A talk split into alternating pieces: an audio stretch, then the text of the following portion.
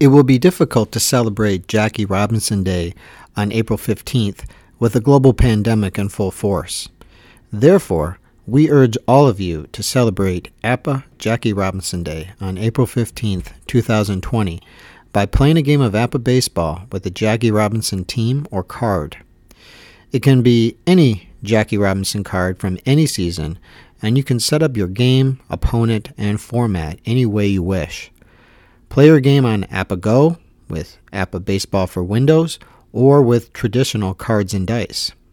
On the morning of April 15th, a Facebook post from the APBA blog will be created where you can report your results and tell the APBA community how Jackie Robinson performed in your game. On April 15th, 2020, we can all roll for number 42.